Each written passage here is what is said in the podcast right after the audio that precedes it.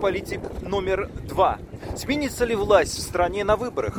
Почему Владимир Путин не реформатор, как Ататюрк или Ли Кван Ю? Все это я обсудил в программе «Грани времени» с экономистом и известным общественным деятелем Андреем Илларионовым, проработавшим пять лет советником президента России. Есть ли у вас готовая формула успеха Владимира Путина, которая держит его на плаву больше 20 лет?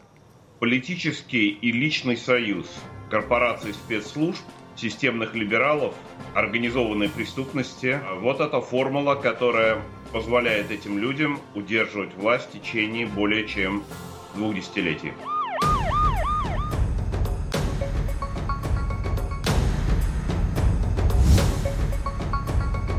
Какой момент вы решили сойти э, по трапу этого кремлевского корабля?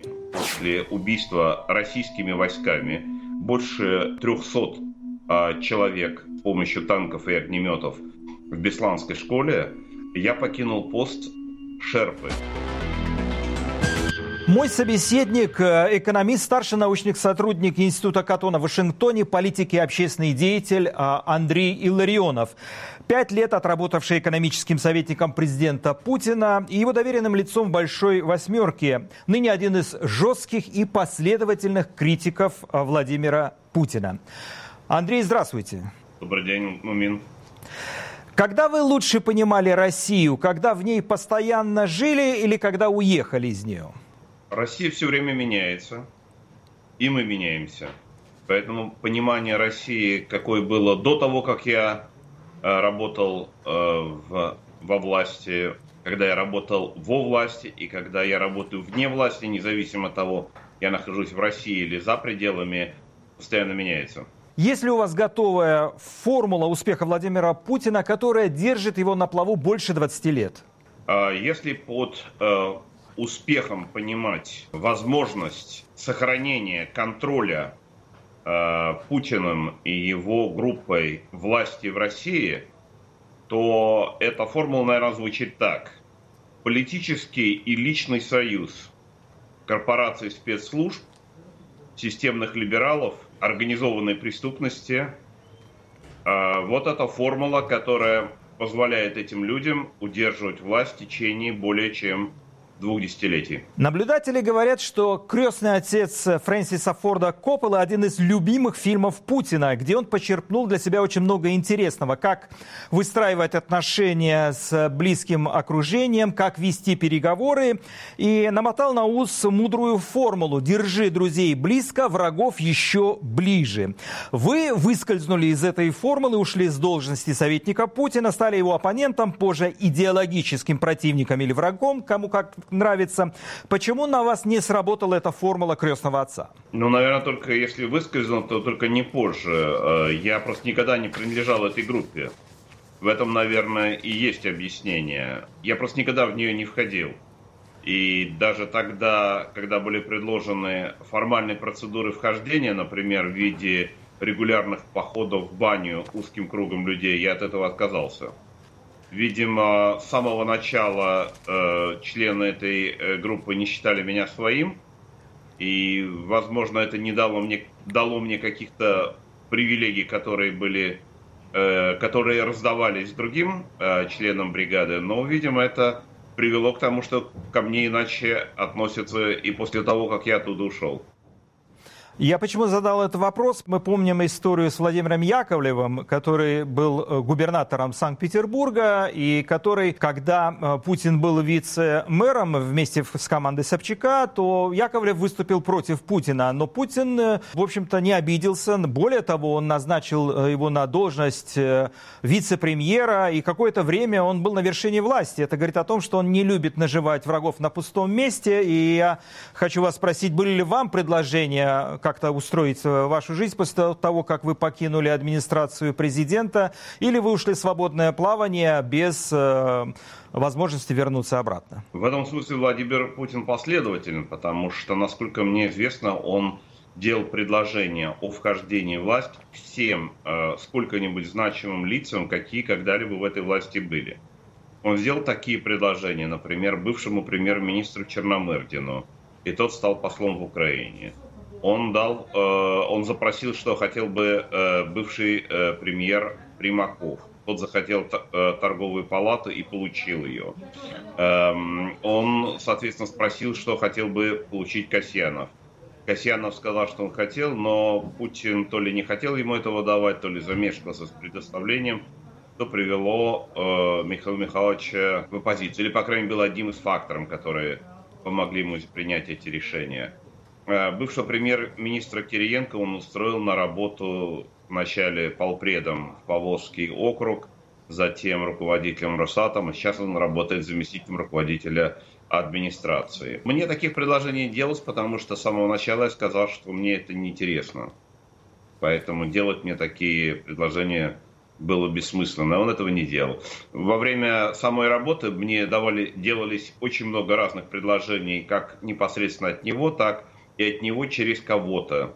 На все эти предложения был дан один и тот же ответ – нет. У него никаких иллюзий по этому поводу не было. Почему Путин, получив абсолютную власть в России, не пошел по пути авторитарных э, реформаторов или диктаторов, э, опять же, кому как нравится, таких как Ли Куан Ю, Ататюрк и Дэн Сяопинь? Давайте теперь по порядку. Ататюрк упразднил халифат, отделил религию от государства, вел светское обучение, вел латинский алфавит, принял новые уголовные законодательные и гражданские кодексы по европейскому образцу и многое другое. Будучи диктатором, если грубо, то втащил ее в Европу, покинул э, Османскую империю. Э, насколько это было возможно в 30-е годы? Почему Путин не пошел по этому пути, не втащил Россию в Европу, а наоборот закрыл ее для себя и сделал ее врагом? Итак, почему Путин не Ататюрк? Может быть, имеет смысл вначале сделать какое-то общее сравнение э, Путина с теми лидерами, которых вы назвали, которых, может быть, не назвали. Ататюрком, Ли Куан Ю, Дэн Сяопином эм, и другими лидерами. Э, дело в том, что Короткий ответ заключается в том, что у них разное мировоззрение. А более длинный ответ пытаться понять, а в чем отличаются мировоззрение Владимира Путина от мировоззрения других лидеров.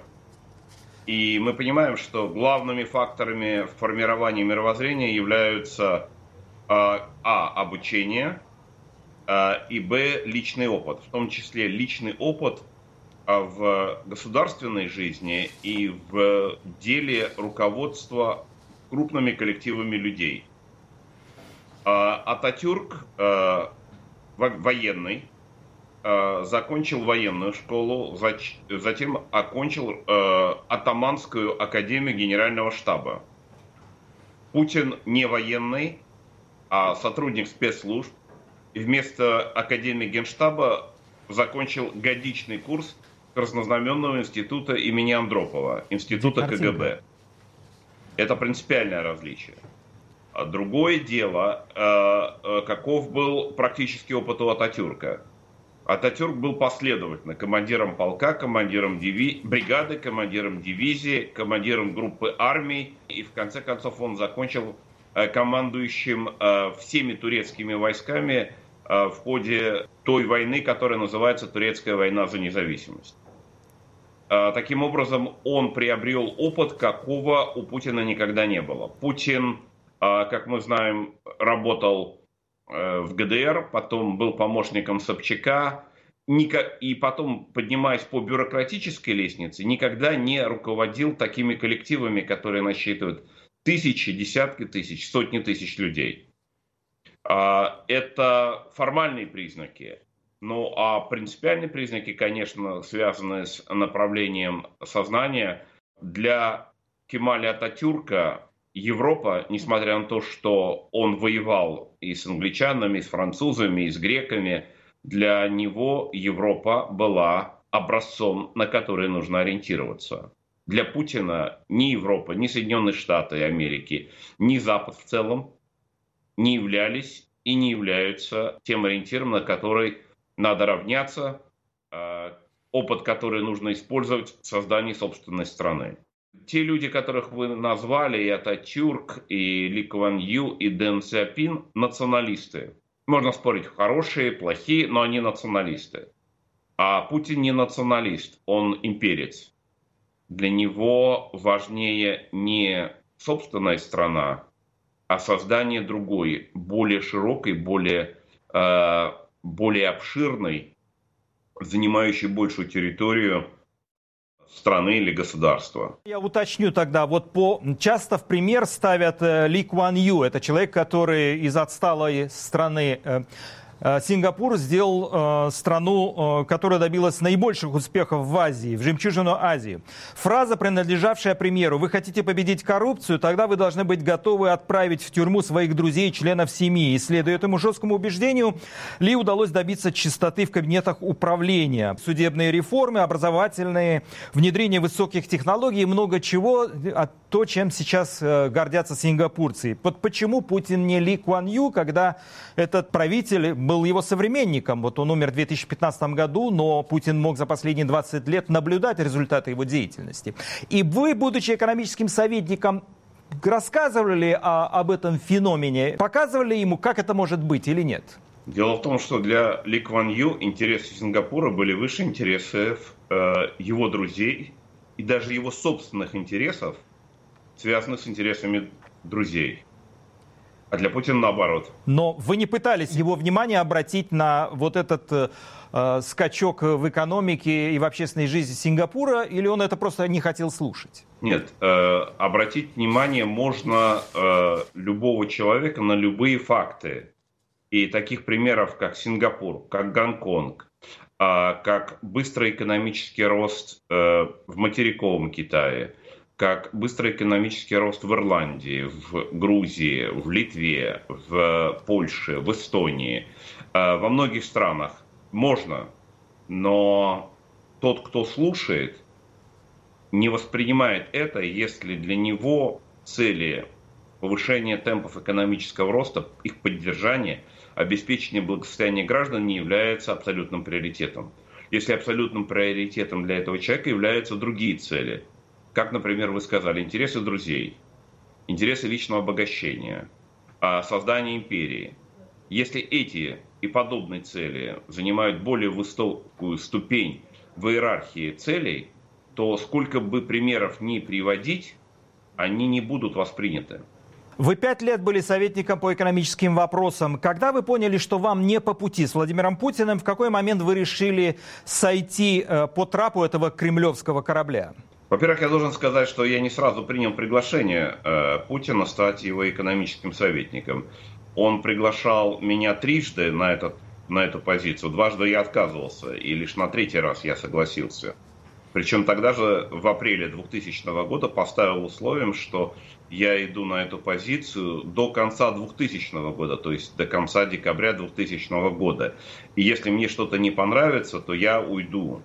И он знал об этом, мы об этом договаривались. Э, затем э, в течение э, последующих лет у нас неоднократно были разговоры, как, в которых я обращал внимание на то, что делается, что делается неправильно с моей точки зрения, и что если такого рода деятельность продолжается, я вынужден буду уйти.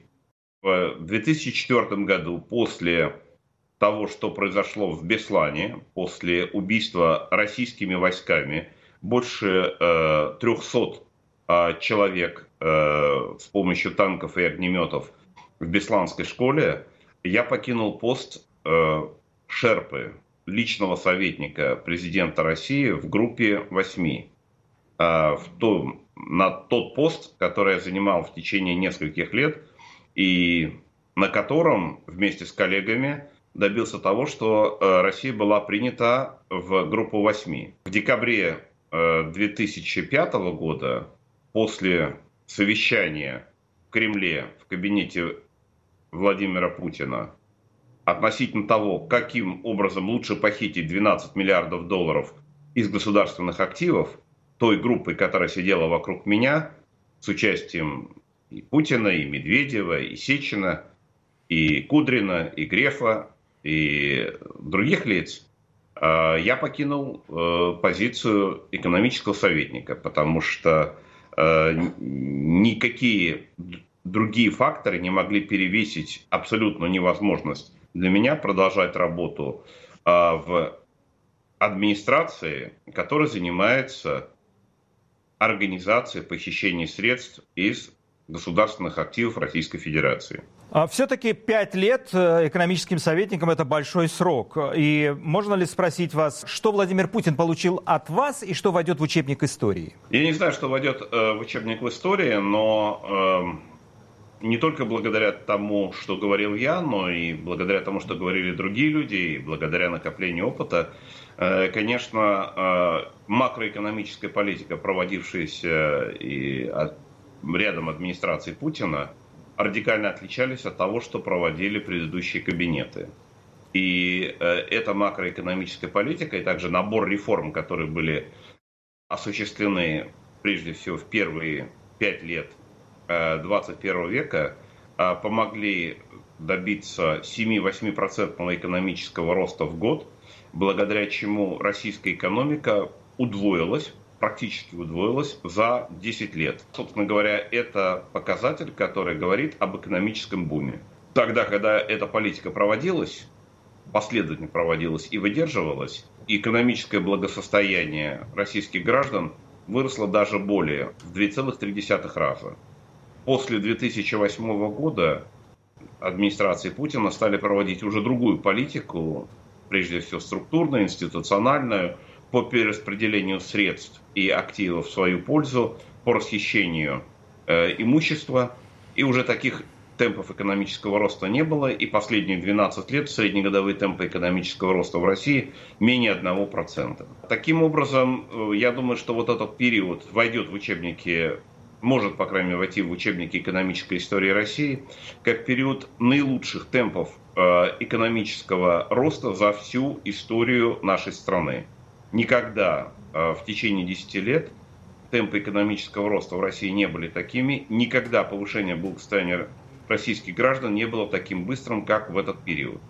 А следующий 12-летний период войдет, а может быть и более длительный период, войдет э, как опять-таки уникальное явление э, в российской экономической истории, как период без беспрецедентно длительной стагнации. Вы неоднократно говорили о том, что Путин неординарная личность. Э, что вы лично получили от Путина, чему научились? А, надо сказать, что у Путина есть чему поучиться. А, а, Путин умеет работать. И на самом деле он тогда, когда он хочет работать, он работает много, долго и продуктивно. Он умеет учиться, он умеет слушать людей, разных людей, с разными взглядами независимо от того, что взгляды этих людей не совпадают с его взглядами, но он э, один из очень немногих людей, кто может э, разговаривать с людьми, представляющими всю широту политического идеологического спектра. И в разговоре с каждым человеком, независимо от того, каковы его взгляды и политические, идеологические, каков э, послужной список того или иного человека, он готов сидеть с этим человеком, он готов разговаривать с этим человеком, и он готов получить максимум информации, необходимой ему для каких-то дел.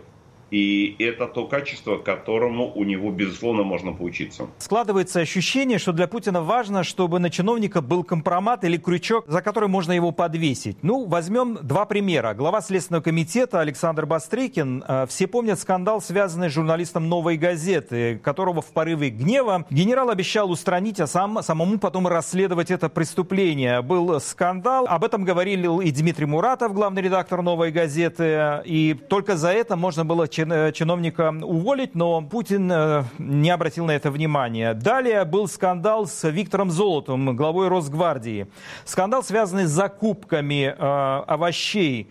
И опять это было расследование Алексея Навального. По нему было видно, что Виктор Золотов примитивный вор, который на откатах зарабатывает деньги. Путин опять молчит. Можно ли говорить, что важно для него иметь этот крючок, чтобы держать в страхе чиновника или человека из ближнего окружения? Ну, это, видимо, особенность технологий, которым э, его учили в институте Андропова, и, наверное, это практика, которая активно использовалась в Комитете государственной безопасности, а затем э, он распространил эту практику на свои отношения с другими людьми. Видимо, для него было гораздо удобнее, если э, на того или иного гражданина, на того или иного сотрудника администрации или правительства, есть какой-то компромат, который позволяет им управлять так, как он хотел бы это. когда такого компромата нет, то работать с людьми гораздо сложнее. Честный человек может оказаться, честный и принципиальный человек может оказаться в окружении Путина или это исключено? Может э, до тех пор, пока этот человек э, считает возможным для себя работать такой э, команде с такими людьми в такой администрации. До какого-то момента кто-то мог продолжать работать, но в какой-то момент а если это честный человек, это становится невозможным. Нет ли у вас ощущения, что получив абсолютную власть э, в России, Путин не знает, что делать с ней, со страной, за исключением укрепления собственной власти? Нет, он знает, что делать, но он не хочет это делать. Например, э, мы уже говорили с вами о том, что последние 12 лет э, продолжается беспрецедентный стагнационный экономический кризис. Знает ли Путин, что нужно сделать для того, чтобы его преодолеть? Безусловно, знает. Он знает и экономическую, какую экономическую политику надо проводить, он знает, какие структурные реформы надо проводить, а он знает, что необходимо обеспечить верховенство права. И это значит посадить своих друзей, э, которые похищали, похищают активы и средства и государственного бюджета, и других частных компаний э, в России. Это необходимо прекратить беспредел праворазрушительных органов, много чего можно, нужно делать. Он знает об этом, но он это не делает. Поэтому нельзя сказать, что он не знает. Он знает, что нужно делать, но он этого не делает, потому что он этого не хочет. Но вы сами сказали, что последние 10 лет, и даже больше, это стагнация. То не, вы, не выгодно ли, наоборот, динамично развивать страну, получать больше налогов, чтобы люди ран... лучше жили? Но это как дважды два – четыре. Э, что тормозит этому процессу? Ну, безусловно, так гораздо выгоднее, гораздо правильнее. Так, раска... Об этом так рассказывают все учебники и большая часть ответственных людей. Но это верно в том случае, если целью такой политики является благосостояние граждан. Э, если целью является успех страны, тогда действительно. Но если э, в иерархии целей стоят другие, на первом месте другие цели, личные цели э, благосостояния друзей или имперские, то так мы говорили об этом. Если мировоззрение принципиально другое, то зная, что нужно делать для повышения благосостояния граждан этого не делается. Делается другое. Многие считают, что Путин смелый человек, лишенный страха. Но вот он пролоббировал документ, в котором экс-президенты не должны подвергаться уголовному преследованию даже после отставки. Это страх за свое будущее или просто дань статусу главы государства, которая вне подозрений? Нет, такой дани, конечно, нет. В подавляющем большинстве стран современного мира, причем даже не той части стран мира, которая обычно называется цивилизованной, то есть не только Европа или Северная Америка, но в подавляющем большинстве стран, в том числе и африканских странах, никаких таких гарантий для первого лица нет.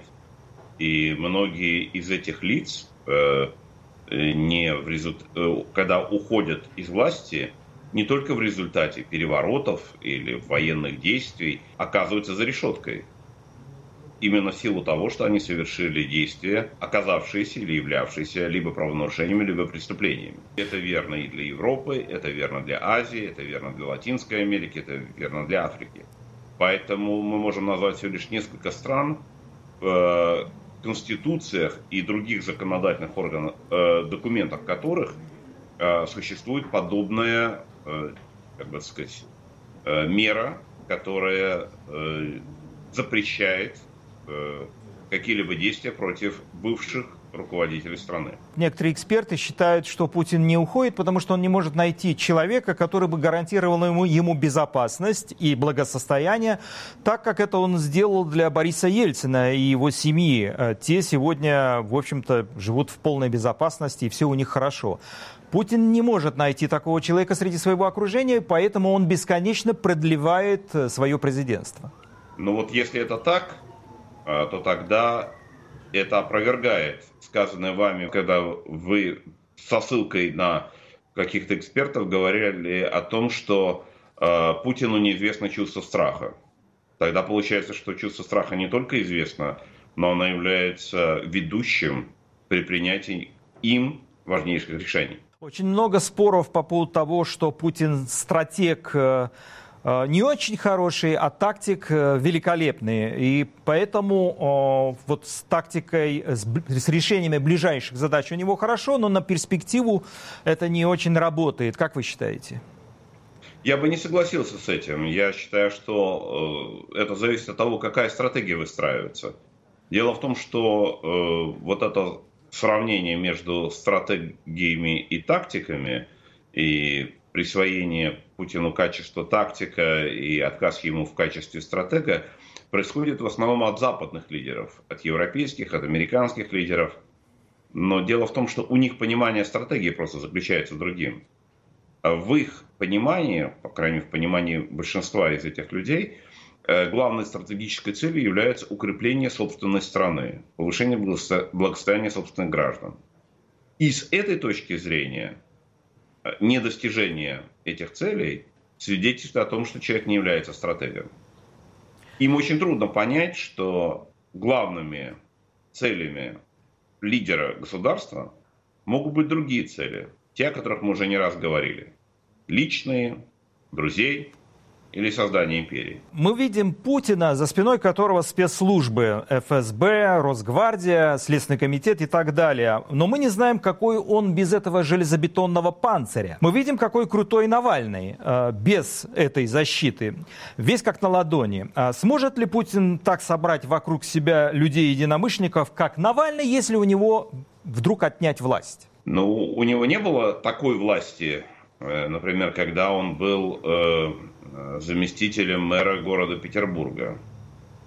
Но все-таки него... это был чиновник, крупный чиновник федерального, ну не федерального уровня, но э, регионального уровня.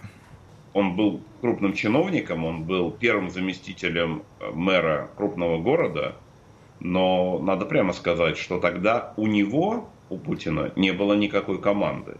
Ну, по крайней мере, публично.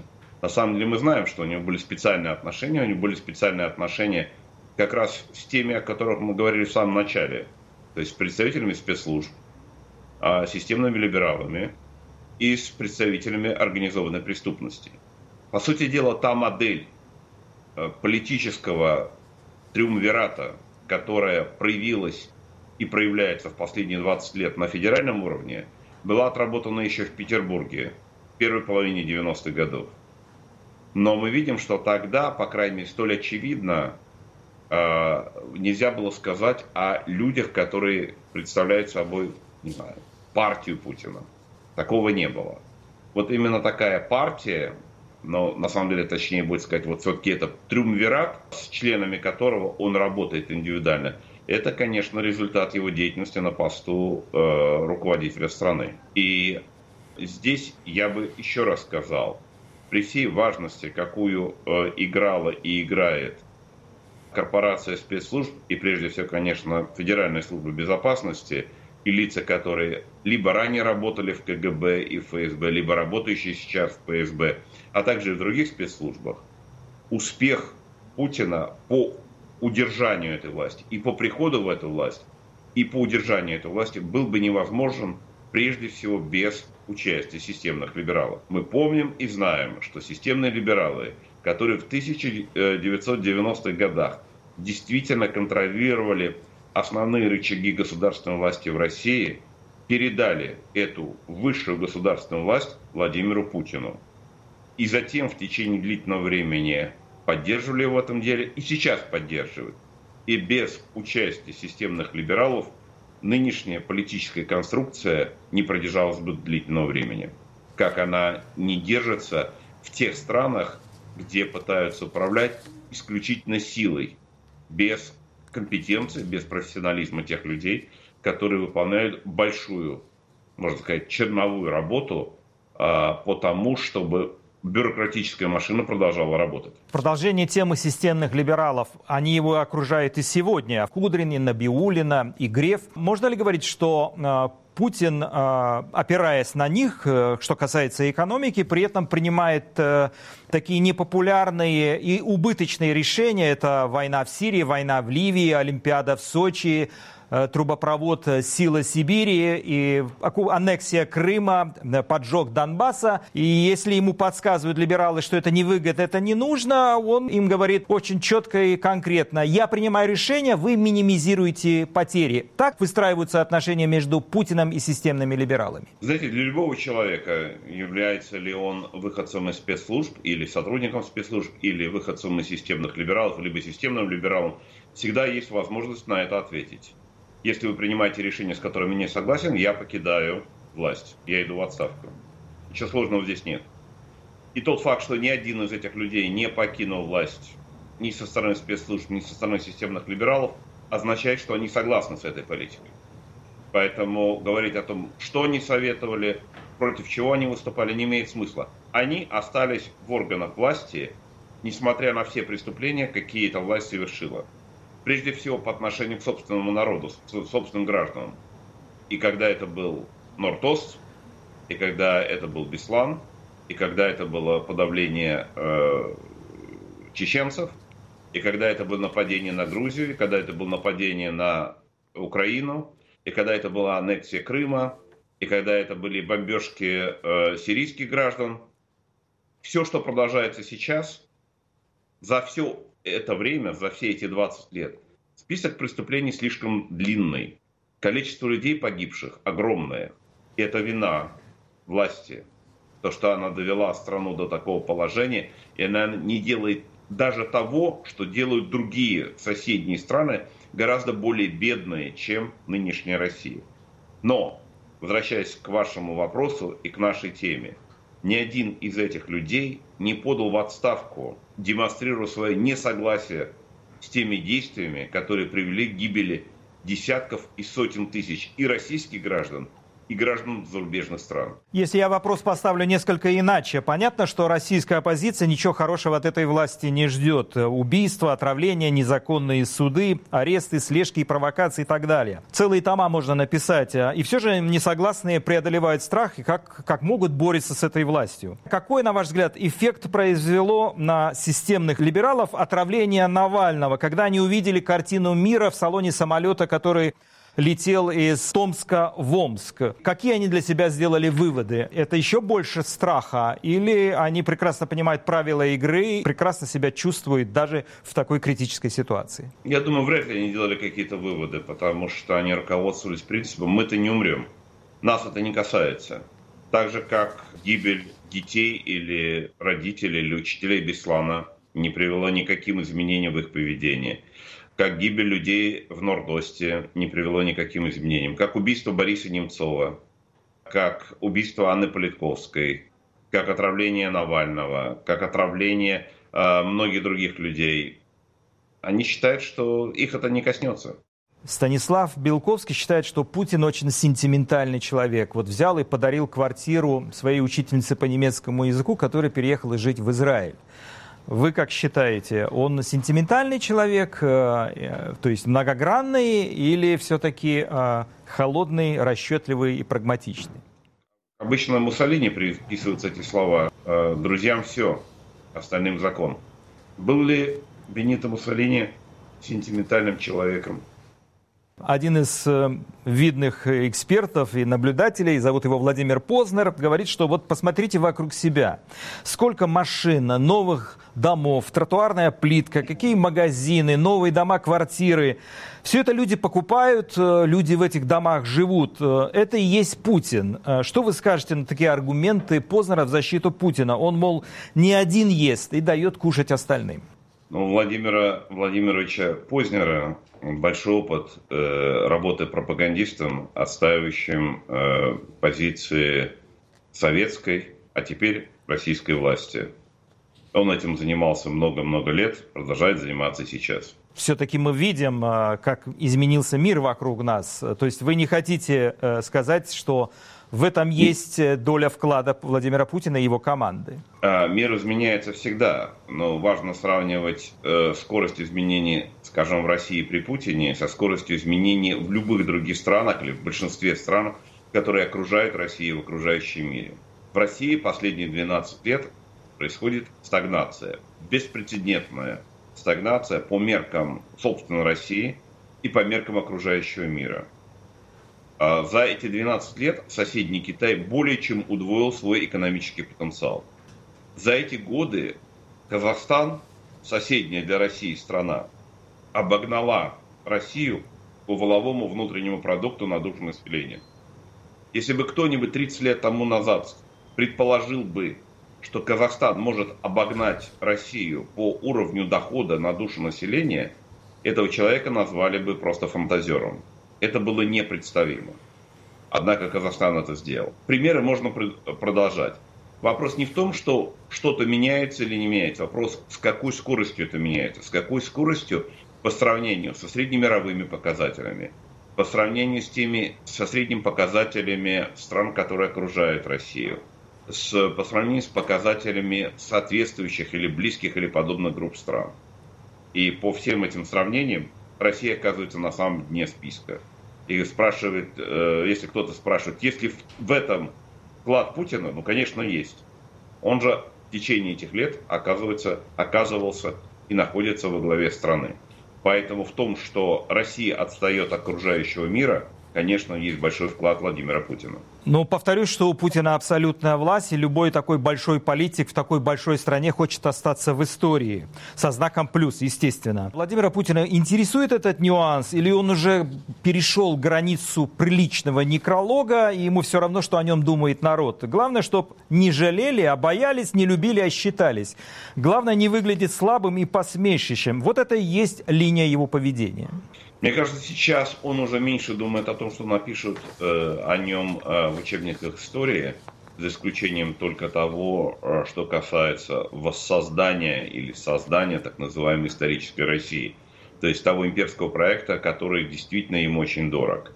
А в остальном он думает, что вот эта запись или эти записи, э, которые отметят аннексию Крыма, или попытку установления контроля над Белоруссией, или операции против Грузии по захвату Южной Осетии и Абхазии, ему кажется, что это оставит какие-то записи с плюсом. Может быть, первые полгода так и будет, до тех пор, пока во власти будут находиться люди, которые следует э, курсу Путина.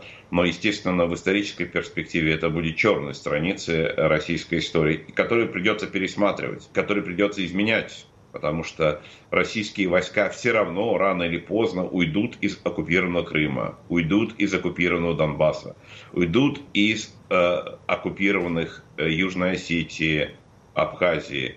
Они будут выведены из Приднестровья. Это совершенно очевидно. И любое правительство, причем не только либеральное, а любое сколько-нибудь ответственное правительство России будет делать все возможное для восстановления международно признанных границ России по состоянию на декабрь 1991 года.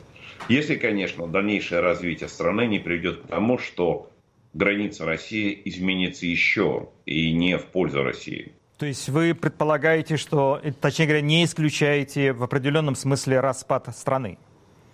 Ну, я не скажу, что это правильно называть распадом страны, но есть просто некоторые регионы страны, а, жители которых в подавляющем большинстве придерживаются культурно-цивилизационных а, типов поведения, которые не похожи на культурно-цивилизационный тип поведения, характерный для большей части российского населения.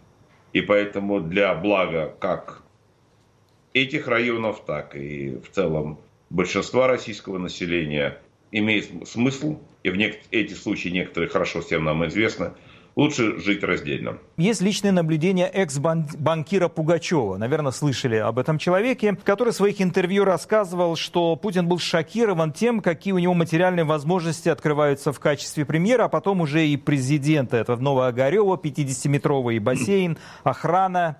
Э, дорогие автомобили, дачи, усадьбы, фитнес-зал и так далее. И он обрадовался и навсегда полюбил красивую жизнь. Вы согласны с такой оценкой? Ну, знаете, это зависит от человека. На каких-то людей, которые э, производят впечатление такая ерунда, значит, ну, это просто свидетельство характера такого человека, природы этого человека. Позиция в органах государственной власти открывает невероятные возможности для того, чтобы изменить страну, изменить страну к лучшему, а, повысить благосостояние людей, повысить здоровье людей, повысить безопасность а, людей, сделать страну уважаемой, а, открытой, общающейся с окружающим миром, сделать ее действительно привлекательной. И некоторые из государственных руководителей, не только тех авторитарных лидеров, некоторых из которых назвали вы в самом начале а, нашего разговора, но и демократических лидеров, многие из этих людей попытались это сделать. И некоторые из них добились выдающихся успехов. Вот для чего открываются невероятные возможности. А возможности для клептомании э, открывающиеся, но это просто свидетельство уровня соответствующих людей. Скажите, а для вас неожиданность, что вот под Путина легли почти все, ну, сплошное лизоблюдство, угодничество, и никто не смеет сказать ему «нет». Можете назвать имя хотя одного или двух э, людей, кто ему твердо сказал «нет, этого делать нельзя» публично? Или это исключено, люди боятся потерять должность, э, и э, будет конец карьере? Ну, во-первых, очень многие люди, находившиеся и находящиеся в оппозиции, говорили и продолжают говорить «нет». Но, наверное, вы имели в виду людей, кто работал в государственном аппарате. Конечно, кто мог да. сказать ну... э, ему «нет». Ну вот, смотрите, э, например, э, был такой руководитель администрации Александр Волошин. Когда он не согласился с посадкой Ходорковского, он сказал об этом Путину в лицо, что так делать нельзя, и подал в отставку. Он не только сказал, что так делать нельзя, он совершил действие, подтверждающее серьезность своих слов. Поэтому такие люди есть. Я знаю человека, который хотел э, уйти в отставку, э, сотрудник администрации э, президента, который хотел уйти в отставку, и когда уже он подал эти документы э, в отставку, ну, его, ему пригрозили, шантажировали, точнее не его, а его дочь, что возникнут проблемы у, у, у его дочери и он вынужден был там остаться. Поэтому э, я бы не торопился делать однозначные суждения обо всех людях, кто даже сегодня продолжает оставаться в органах государственной власти, особенно в, в администрации президента ситуация может оказаться гораздо более драматичнее, чем э, нам видно на расстоянии. Вы неоднократно называли или перечисляли фамилии э, тех людей, которые его близко окружают и с которыми он принимает решения, или точнее говоря, советуется. Это и Бортников, Патрушев, Войно, Иванов, Нарышкин. Скажите, вот этих людей э, объединяет э, мировоззрение или все-таки меркантильные интересы? Предадут ли они Путина, если вдруг э, начнут терять деньги и власть? Или это такой крепкий узел мировоззренческий, который не подвергается разрушению? Есть э, так называемая солидарность, или точнее, может быть, сказать так, лояльность сотрудников спецслужб, особенно таких, как ФСБ или ГРУ. Это, видимо, отдельный совершенно мир, э, который нам, или, по крайней мере, точно мне, как гражданскому лицу, до конца непонятен, но я неоднократно сталкивался с тем, что эти люди ведут себя не совсем так, как ведут э, гражданские. Но есть некая бюрократическая солидарность или бюрократическая лояльность тех лиц, которые занимают высокие позиции и которые изо всех сил хотят оставаться там бесконечно длительное время, независимо от того, с Путиным, без Путина, как угодно. То есть для них, э, во-первых, утрачена память о том, какое место они занимали в жизни до того, как они попали во власть. Во-вторых, их гложет страх, если они окажутся за пределами государственной власти, как они будут жить, что они будут делать, и что с ними могут сделать люди после того, когда они покинут власть. И поэтому вот этот страх, гложущий их, является, пожалуй, самым прочным клеем, который склеивает их вокруг Путина – или вокруг любого будущего потенциального преемника Путина. Скажите, кто политик номер два в России, есть ли вообще такой? В авторитарных странах или особенно в жестко авторитарных странах э, не бывает политика номер два. Если появляется политик номер два, то его, как вы уже отмечали, ждут либо пуля, либо яд, либо автомобильная катастрофа, либо какие-то проблемы. Те, кто занимают заметную позицию, и даже там выстраиваемых разнообразных рейтингах, это не политики. Это некие бюрократы, которые назначают на это, на это место то, как их представляют в государственно контролируемых средствах массовой информации. Достаточно исключить любого из этих лиц, которые там занимают какие-то вторые, третьи позиции в рейтингах, там, Лаврова, Шойгу, отключить от доступа к средствам массовой информации, и эти рейтинги покатятся вниз. Эти рейтинги, в общем, достаточно такое искусственно создаваемое впечатление людьми, которые специально занимаются этим. Поэтому политика номер два э, в авторитарных режимах не бывает. Они появляются только тогда, когда страна переходит э, к свободному режиму и когда начинается свободная конкуренция. Некоторые наблюдатели считают, что неофициально политик номер два – это Алексей Навальный. Это человек, который может вокруг себя объединить десятки тысяч людей и вывести их на улицы российских городов. Алексею Навальному дадут вернуться в Россию или нет? Ну, во-первых, я не думаю, что он является политиком номер два, потому что и вообще не является политиком. Политиком можно, еще раз скажу, быть тогда, когда ты влияешь на принятие э, политических решений. Пока таких примеров я не видел. Что касается его возвращения, насколько я понимаю, проблема заключается для него в том, э, насколько безопасно ему вернуться в страну. И сигналы, которые посылают ему, э, сводятся Э, тому, что лучше бы ему не возвращаться. Какое решение он примет, я не знаю. Только что вышли э, мемуары Обамы, и э, Обама э, написал, что Путин ему напоминает воспитанных по законам улиц э, суровых боссов, э, которые раньше управляли Чикаго. При этом он отметил, что физически его бывший коллега был непримечательным. Насколько корректны такие оценки Владимира Путина? У них не сложились отношения э, с первого раза, и Э, ни один, ни другой не испытывали особого тепла по отношению друг к другу. Тем не менее, надо сказать, что именно господин Обама провозгласил политику перезагрузки. И именно э, господин Обама своей политикой проигнорировал совершенное Путиным, а, совершенную Путиным агрессию против Грузии за несколько месяцев до того э, момента, когда Обама стал президентом Соединенных Штатов Америки. И последующие, э, последующие 8 лет, например, в 2014 году, когда Путин совершил агрессию против Украины и отбирал Крым, господин Обама палец о палец не ударил для того, чтобы помочь Украине отстоять Крым и не допустить начала войны на востоке Украины. Поэтому сейчас, по прошествии многих лет, можно писать разные вещи в своих мемуарах, но когда а, Обама был президентом Соединенных Штатов Америки, когда у него в руках были все инструменты для того, чтобы противодействовать этому выходцу, как он там сказал, из питерской подворотни, сделал ничего для того, чтобы не допустить, чтобы выходец из питерской подворотни не хулиганил на просторах э, земного шара а наоборот потворствовал ему.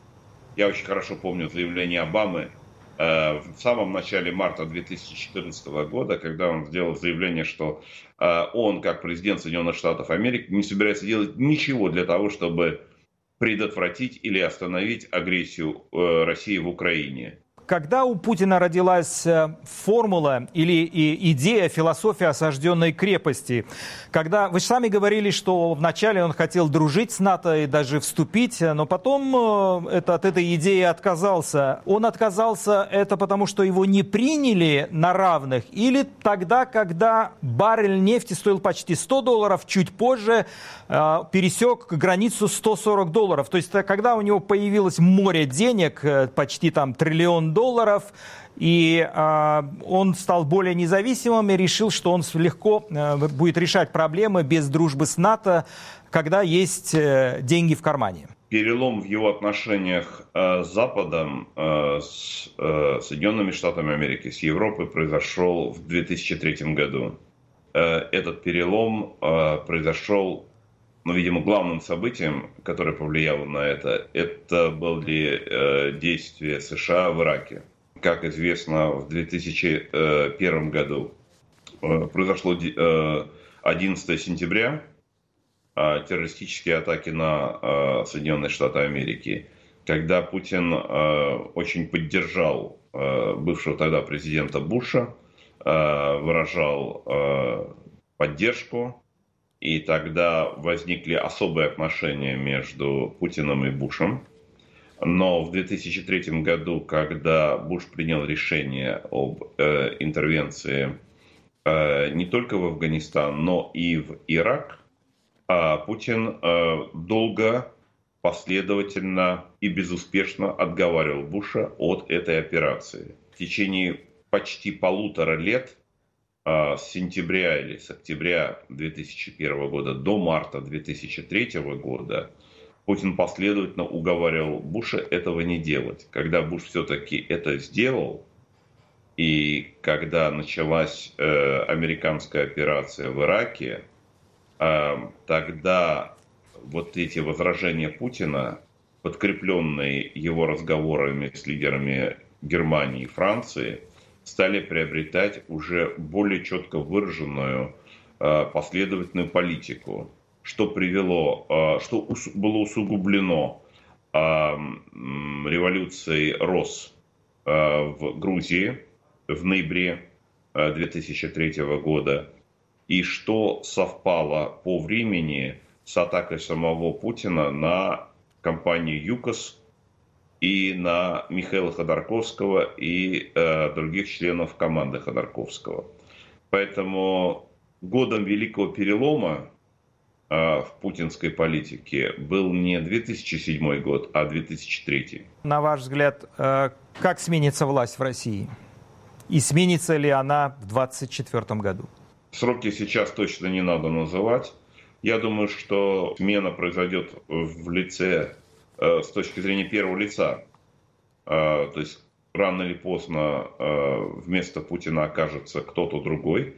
И поначалу, скорее всего, это будет представитель путинской команды. Это не означает, что именно Путин назначит своего наследника. Потому что когда уходит такой авторитарный лидер, среди его соратников, друзей и закадычных товарищей разворачивается бескомпромиссная борьба не на жизнь, а на смерть, кто будет наследником и преемником.